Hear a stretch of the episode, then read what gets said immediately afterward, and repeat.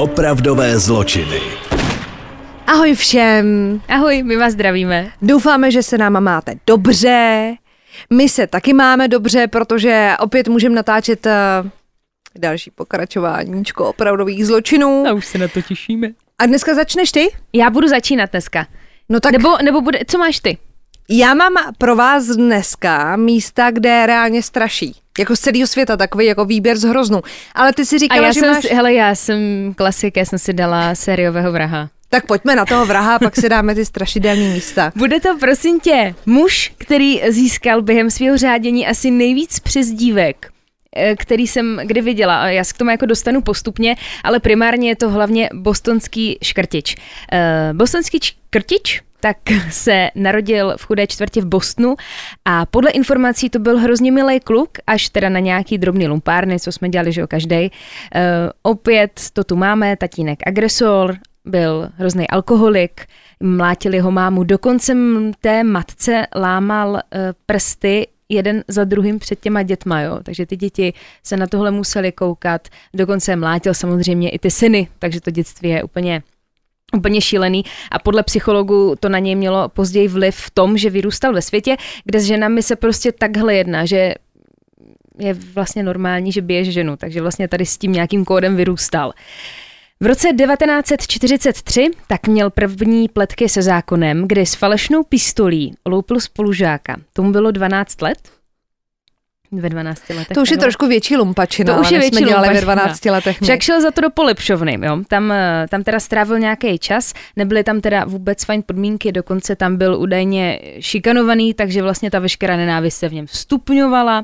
A v roce 1948, tomu bylo 17 let, tak vstoupil do armády a poslali ho do, Ně- do Německa, což mu vyhovovalo. Začal tam dokonce profesionálně boxovat, dokonce vyhrával i nějaké jako zápasy, byl jako úspěšný, jo. Takže to vypadalo, že se nějak dá jako do To je taková ta chvíle, kdy pocítíte tu naději, ale zároveň se bojíte, Úplně že to spadne. to praskne. To je pravda, no. Jenom jsem ještě neřekla jeho jméno, jmenuje se Alberto de Salva, jo, aby jsme jako věděli, o kom se bavíme, ale budeme mu říkat bostonský škrtič. Uh, takže odjel do toho Německa, tam začal boxovat, ale jak byl starší, tak začal být naprosto posedlý sexem.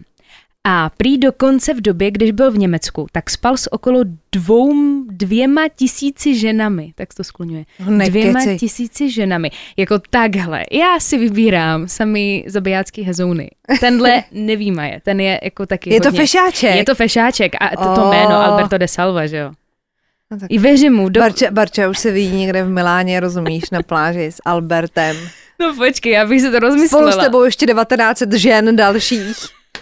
No tak pokračuj, No on pokračuj. pořád prostě mluvil o tom sexu, pořád eh, říkal, jak si to dělá několikrát za den, byl fakt jako už jako do extrému to šlo a pořád se to stupňovalo, stupňovalo, až byl naprosto neukojitelný. Dokonce jen těch 2000 žen prostě nebylo schopný ho prostě ukojit, jo. To už není úplně v pořádku No, teda. nakonec se teda seznámil v Německu s Ermgard Beckovou, tu si později i vzal za ženu a vrátili se spolu zpátky do Ameriky a začali žít v New Jersey.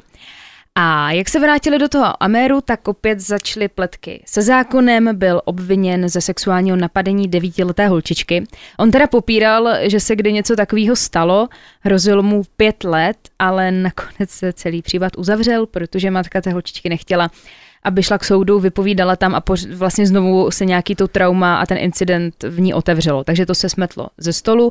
Každopádně z armády byl propuštěn a s ženou se přestěhovali do Bostonu kde vystřídal několik prací a nějakým způsobem normálně zapadl do společnosti. Mezi, lidi, mezi lidma byl dokonce oblíbený, protože byl hrozně milej, s každým, eh, s každým vycházel, snažil se lidem pomáhat. Eh, Co ale nikdo nevěděl, takže to byl profesionální lupič. On se dokázal bez povšimnutí dostat, eh, dostat kamkoliv. On dokonce říkal, že tenkrát v tom Bostonu tam je nějaká luxusní čtvrt a, on, čtvrť a tvrdil, že byl v každém tom bytě. Jo, že on se dokázal prostě všude jak myš proklouznout.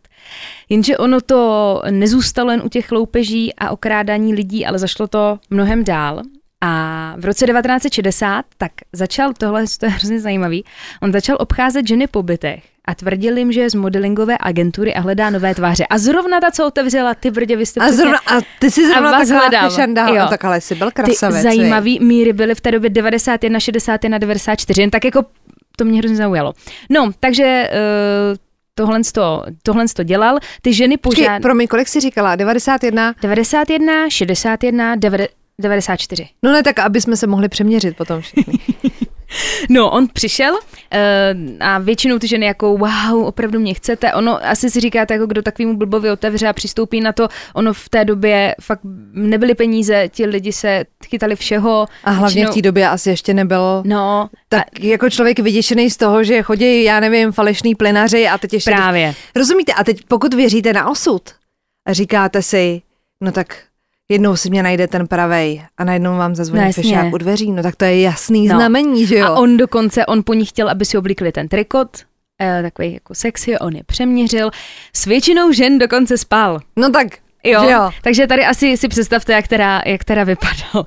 Eh, jak jsem říkala, tak vlastně ty ženský otvírali hlavně, protože v tom viděli věděnu peněz, jenom, že po několika týdnech se ženám neozval, ani žádný kontrakt nebyl, takže to většina žen nahlásila na policii a Albert si tak vysloužil první přezdívku a to je měřič. Jej. Takže mu říkali měřič.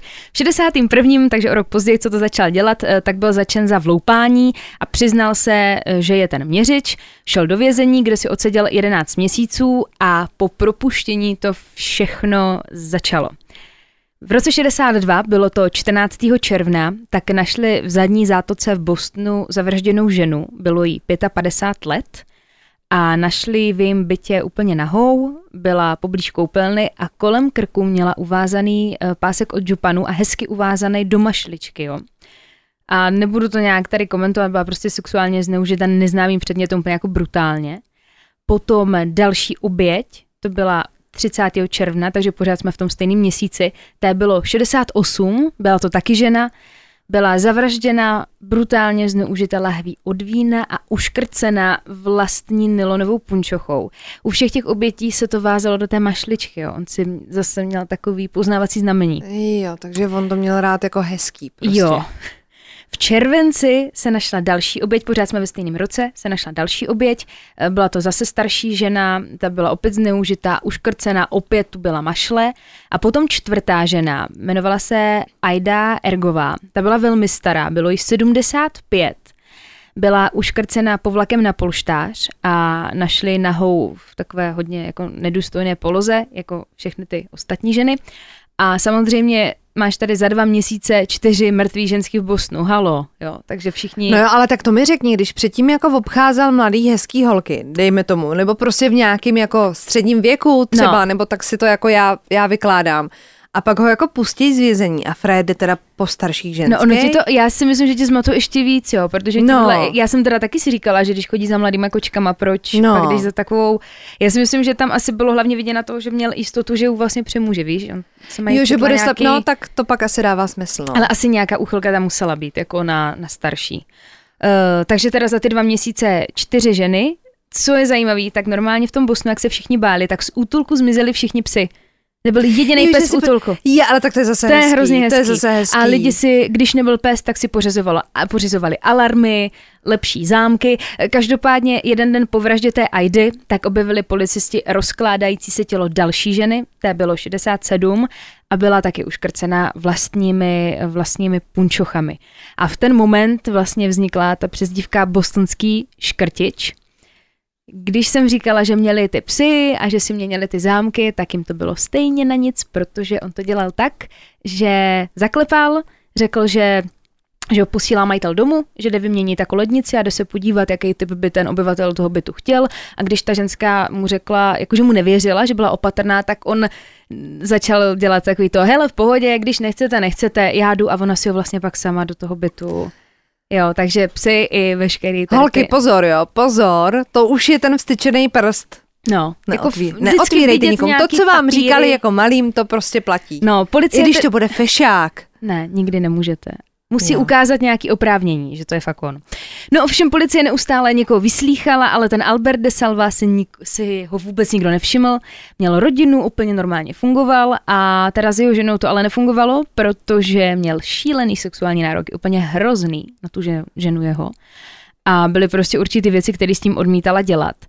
A policie teda pořád hledala pachatele A v prosinci roku 1962, tak ten Albert tu policii trošku nemile překvapil, protože on naprosto změnil profil svých obětí, jo. A jeho další oběť byla 21-letá afroameričanka Sophie a byla uškrcena třemi punčuchami, zase měla mašly a ležela nahá na zemi a byla taky zneužitá. Jo, takže... Takže on prostě bral co bylo v podstatě, všechno. no, jako je to hrozný. Uh,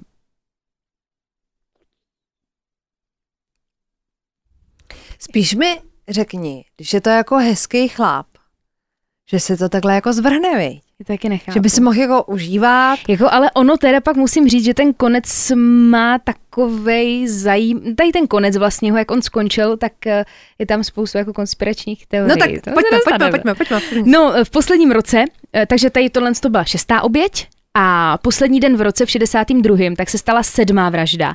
Tenkro, tentokrát šlo o mladou 23-letou ženu, byla uškrcena a znásilněna. Potom uplynulo několik měsíců, v květnu bylo nalezeno tělo 23-leté studentky, tu našel její přítel u vchodu do domu a byla ubodaná 22 ranami nožem do krku a měla uvázané taky dva kapesníky. Jo. Během dalších měsíců tak přibyly další dvě ženy, už pátrali celkově 18 měsíců a oni neměli žádného podezřelého. A 4. 1. 64 opět další vražda, dvě studentky našly svoji 19-letou kamarádku, jo, u nich doma. Takže snižoval věk? No, našli mrtvou, na sobě měla, ne na sobě, v sobě, měla násadu od kuštěte, byla zneužitá. A, A tady po té vraždě byl útlum. To byla poslední vražda, žádný jiný vraždy nepřibývaly, nikdo nevěděl proč, prý mohl umřít nebo se odstěhovat, uh, jenže se začaly objevovat uh, znásilnění. Zmizely vraždy, zmizel Aha. bostonský škrtič s mašličkama a objevil se takzvaný zelený muž a máme tu přezdívku číslo 3. Bylo to totiž tak, že on nosil na sobě zelený plášť. Došel k posteli a té ženě řekl, že ji nezabije, ale jenom ji znásilní. A takhle on to dělal. Měl holinky, zelený plášť a ty ženy jenom znásilňoval, ale fakt jim jako neubližoval.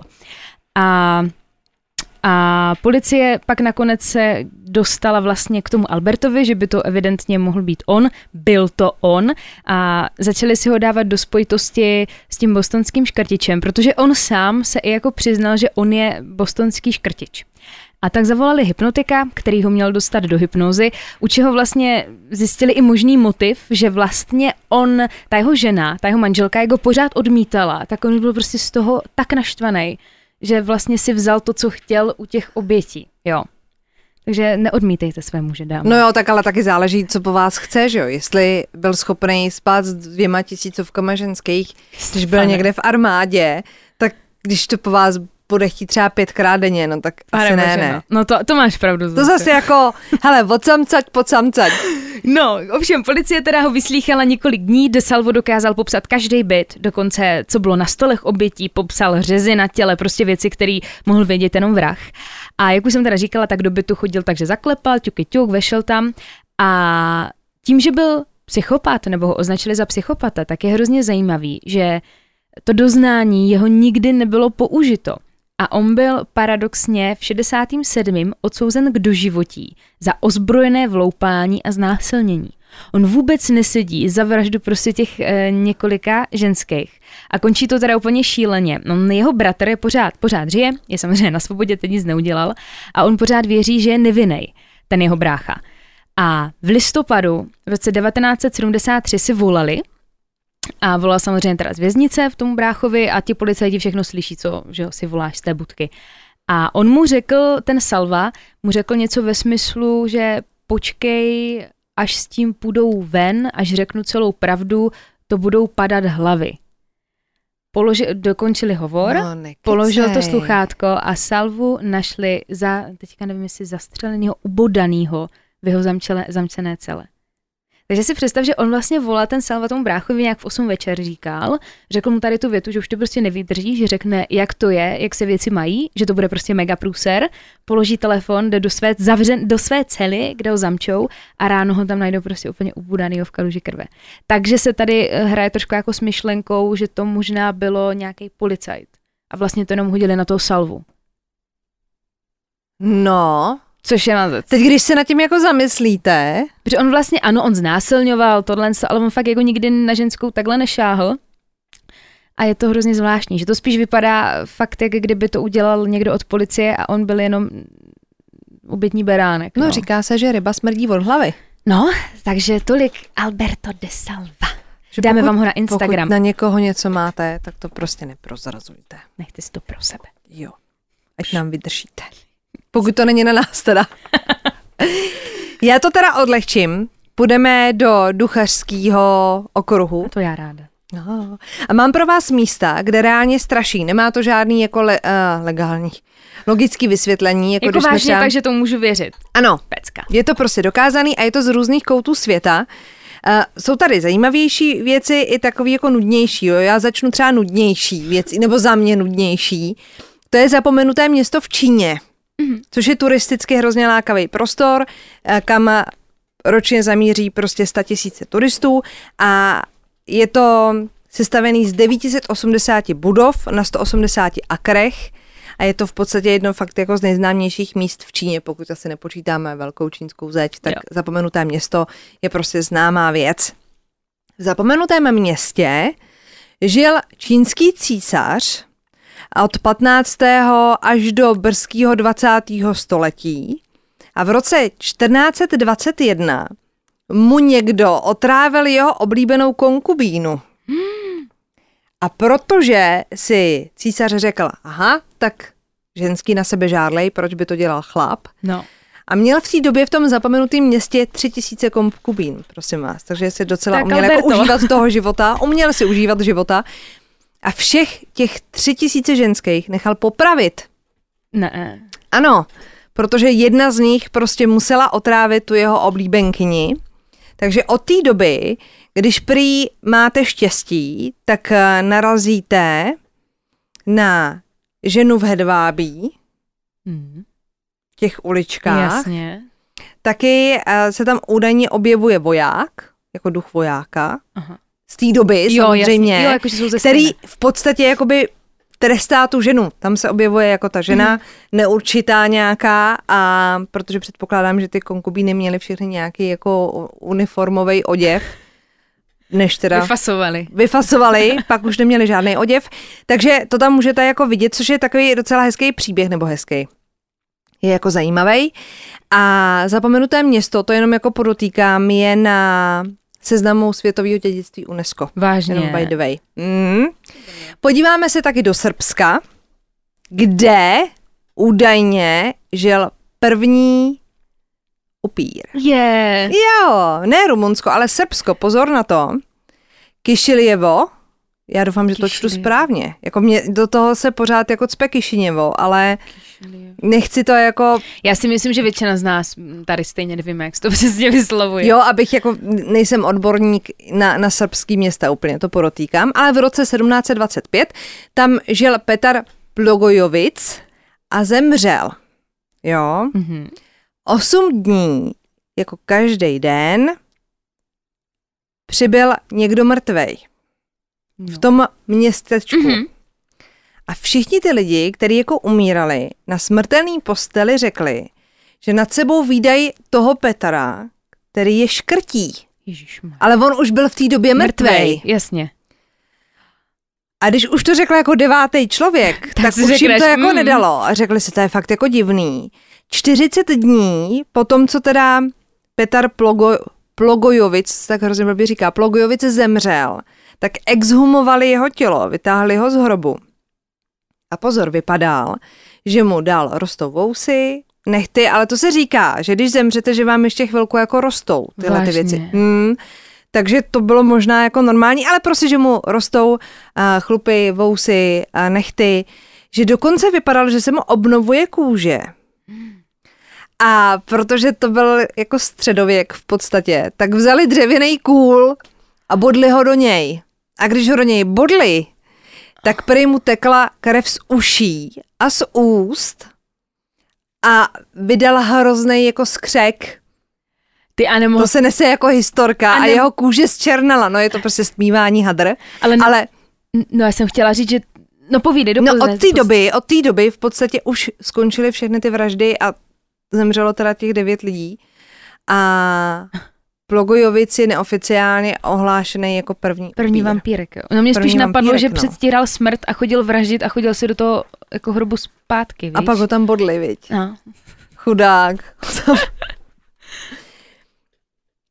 Mám tady, pak eh, to je taky jako vtipný příběh Glamis Castle ve Skotsku, který byl postavený ve 14. století a trávila tam spousta šlechty, nějaký jako výlety, přenocování, navštěvovali se tam, dokonce tam jednu dobu pobývala i královna matka, což byla matka, budoucí matka, Queen královny Elizabeth II. Aha, Queen Elizabeth, Víme. já to tady překladám z angličtiny, tak mě to tam jako lítá.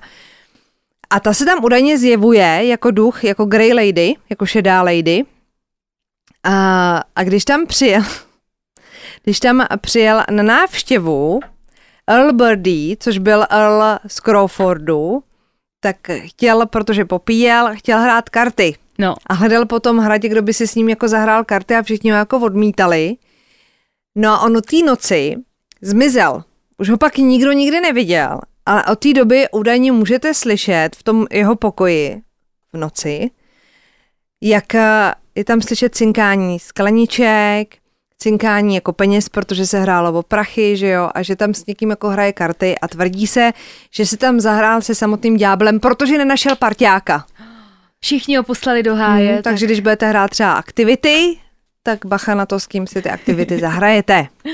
V Itálii je potom archeologický park Cume, kde se údajně zjevuje, když tam přijdete jako turista na návštěvu, tak údajně v tom parku byl vstup do podsvětí a u toho vstupu do podsvětí žila prorokyně Aeneas. A když budete mít štígro a pojete tam jako turisti, tak ji můžete potkat a ona vám vyvěstí budoucnost. To je skvělý. To bych se trošku bála, protože když se pak sekne, že jo, tak můžete být dost zklamaný. Jedním z míst, kde reálně straší, je Pensylvánie a vězení Eastern State Penitentiary, snad to čtu správně. To bylo založené před 150 lety a nemučilo se tam úplně jako hezky. Bylo to takový spíš jako vězení, kam se chodilo jako trestat, anebo když si potřebovala z někoho dostat nějaký tajemství, protože tam fungovalo mučení ve stylu, že vás polili studenou vodou a nechali vás v těch mokrých hadrech v té zimě, dokud Ježiš. jako na vás nebyla taková ta ledová krusta. A nebo dávali vězňům železný roubík. To je příšerný. Takže, takže vám pak jako krvácelo z úst, no prostě úplně hrozný. V roce 1990 se tam dechávaly opravovat ty cely a, a celý to vězení dávat nějak jako do pucu. A všichni, co tam na tom dělali, tak v podstatě utekli s tím, že je tam strašili duchové těch vězňů mučených, že tam slyšeli zvuky, anebo najednou prostě cítíš taky to, jak se říká, že na tebe sáhne smrt, Jo, že ti jako krkem, tak- vstanou úplně jako chlupy na krku ze zádu, jak cítíš, jako že No. jo, tak to tam jako vnímali, takže to nedoopravili, ale dělají si tam výlety. Jako No. turistický prostě. Já bych třeba, ale tam jako tohle to bych se klidně Když budete ve skupince, tak jsem v pohodě. tak vemte si sebou radši třeba sůl na a oni to duchy, teda z- fakt jako nedostavili, jako ne, no, ne, jako nedodělali oni to opravy. opravovali, že jo, opravovali to a protože to 150 let stojí a evidentně se o to nikdo nestaral, ale nedoopravili a teď si tam můžeš jako udělat výlet, vyloženě s průvodcem a je tam prej slyšet jako kvílení, šeptání a různý jako divný zvuky. Tam jsou museli stát různý zvěrstva? Pensylvánie. No, tak ta energie tam asi nebude úplně pozitivní. A pozor, mám tady místo v Kolorédu, který údajně inspirovalo film Osvícení. Shining, Miluju. klasika všech klasik, The Stanley Hotel, v Kolorédu teda, v Rocky Mountains a je to prostě klasika. V roce 1911 zapálil um, hlídač toho hotelu, nebo teď mě vypadlo to slovo, Místo- Udržbář, udržbář, housekeeper bude asi Jo, spíš takhle, udržbář, jo, jo. ne, jako v té době. A zapálil svíčku v pokoji a protože tam unikal plyn, tak to zničilo desetinu toho hotelu. A přežil to, ale doteďka tvrděj hosti, že slýchají v tom hotelu na patře, kde, byly, kde byla školka pro děti těch hotelových Aha. hostů, že slyšejí jako dětský smích a tak. A výdají tam, pozor, chlapečka s balónem, Fuj, dokonce dvě malý holčičky. Prostě opravdu jako, jako z filmu Osvícení, jako dupání dětí, jak běhají a tak, že tam je slyšet. A dokonce, že se stává, že se třeba zbuděj a mají jako jinak ustanou postel. Že tu postel v noci někdo jako, i když v ní spí, že ji jako někdo upraví. Ty kráso. Protože evidentně ten, ten personál toho hotelu tam jako straší. No mě nejvíc děsí ty děti. Jako chlapeček no. s balonkem. A dvě holčičky. Prostě oh. Shining, Shining. Takže Stanley Hotel Colorado Rocky Mountains. Teď se přeneseme na Jamajku, kde žila Annie Palmer, která provozovala černou magii. A všechny svoje frajery, který zbalila, tak používala jako pozor otroky a provozovala na nich tu černou magii, jo. Zabila prvního, druhého i třetího manžela, jejda, náhodička, pak potkala čtvrtýho a to už bylo, pozor, jak by řekl klasik mači mači, a ten provozoval tu černou magii s ním. Takže, Takže ho úplně nezamordovala. Nechala si ho. Ale navštěvuje právě to místo, Rose Hall, jo. na Jamajce a tam je lidi výdají jako bílou čarodejnici. V roce 2000 tam a dokonce přijela médium. Přijela médium se to zvláštně skloňuje. Přijelo médium. Přijelo médium, jako ženská Jasně. to byla. A dokonce potvrdila, že jakmile vstoupila do Rose Hall, do té budovy, tak se dostala do tranzu a ten duch té bílé čarodějnice se do ní vtělil. Ježiš Jestli teda odešel, to už nevím, to už tady nepíšou. Tak to jako bacha na to. Možná, možná je v ní doteďka jako ve Phoebe v Přátelích. Jestli neodešla je v ní doteď. Asi čeká, až uvidí něco, co v životě neviděla. Pak tady máme hrad Chateau de Brissac ve Francii, kdy jedné noci v roce 1477 majitel toho hradu, král Ludvík XI. Měl pocit, že jeho sestra, která byla v té době vdaná za Jacques de Breze, tomu de Breze mu zahybá. Mm-hmm. Tak mu to nějak jako donesli, že, že moje jako manželka Charlotte de Valois, kdybyste chtěli vidět to jméno, jako nevěrná, takže de Breze no. jedné noci doběhl do jejich komnat, protože v té době spal každý jako jinde a probodl ji i jejího milence Ty bláho. mečem a dokonce si rozhodl, aby ta pomsta byla jako dokonaná, no. že se oblíkl do zeleného oblečení, protože to byla oblíbená barva jeho manželky. tak. jako tady máš ty couro. No. Přesně, ubodali a od té doby straší v tom hradě zelená lady, protože je v zelených šatech. Tak to si zaslouží to... Můra. Přesně. Co tam má? V zelených hadrech ještě. Fuj. A úplně poslední příběh, tady mám Woodchester Mansion v Anglii a je to z nej, jedno z nejvyhledávanějších míst milovníků duchařin v Anglii teda. Woodchester Mansion, kdybyste si to chtěli vyhledat. A tam prosím vás od roku 1868 je to opuštěný projekt, který se stavěl, ale v té době tam údajně strašilo tolik, že se nedostavěl. Prý tam výdali bezhlaví koně, Ježíš Maria. pohybující se rakve, což mi přijde jako zvláštní. Dokonce, když přijdete do toho prostoru, tak máte intenzivní deja vu. A když tam přišel někdo něco natáčet, tak se vypínala kamera a tak dál, takže to není jako skvělý zdokumentovaný, místo. ale skvělý místo, kde byste chtěli jako přespat. Takže až se otevřou hranice a budete chtít jít do no, Anglie. tak si doufám, že si takhle, tady máte na výběr spoustu míst. Máme tu takže doporučujeme. Celý katalog hezkých míst. Pokud tam pojedete, hezky nám to všechno natočte, pak podejte report, my zůstaneme doma a pojedeme. Kam pojedeme? Tam bychom tak mohli. Do Český Budějovic, tam by chtěl žít každý. Tam je to prý super. No. Já jsem tam nikdy nebyla třeba. Nekecej. Ne, já jsem tam jenom projížděla. Ty ostudo. Takže Bára, povinně do Českých Budějovic. Vy se nám mějte krásně, slyšíme se příště. Ahoj.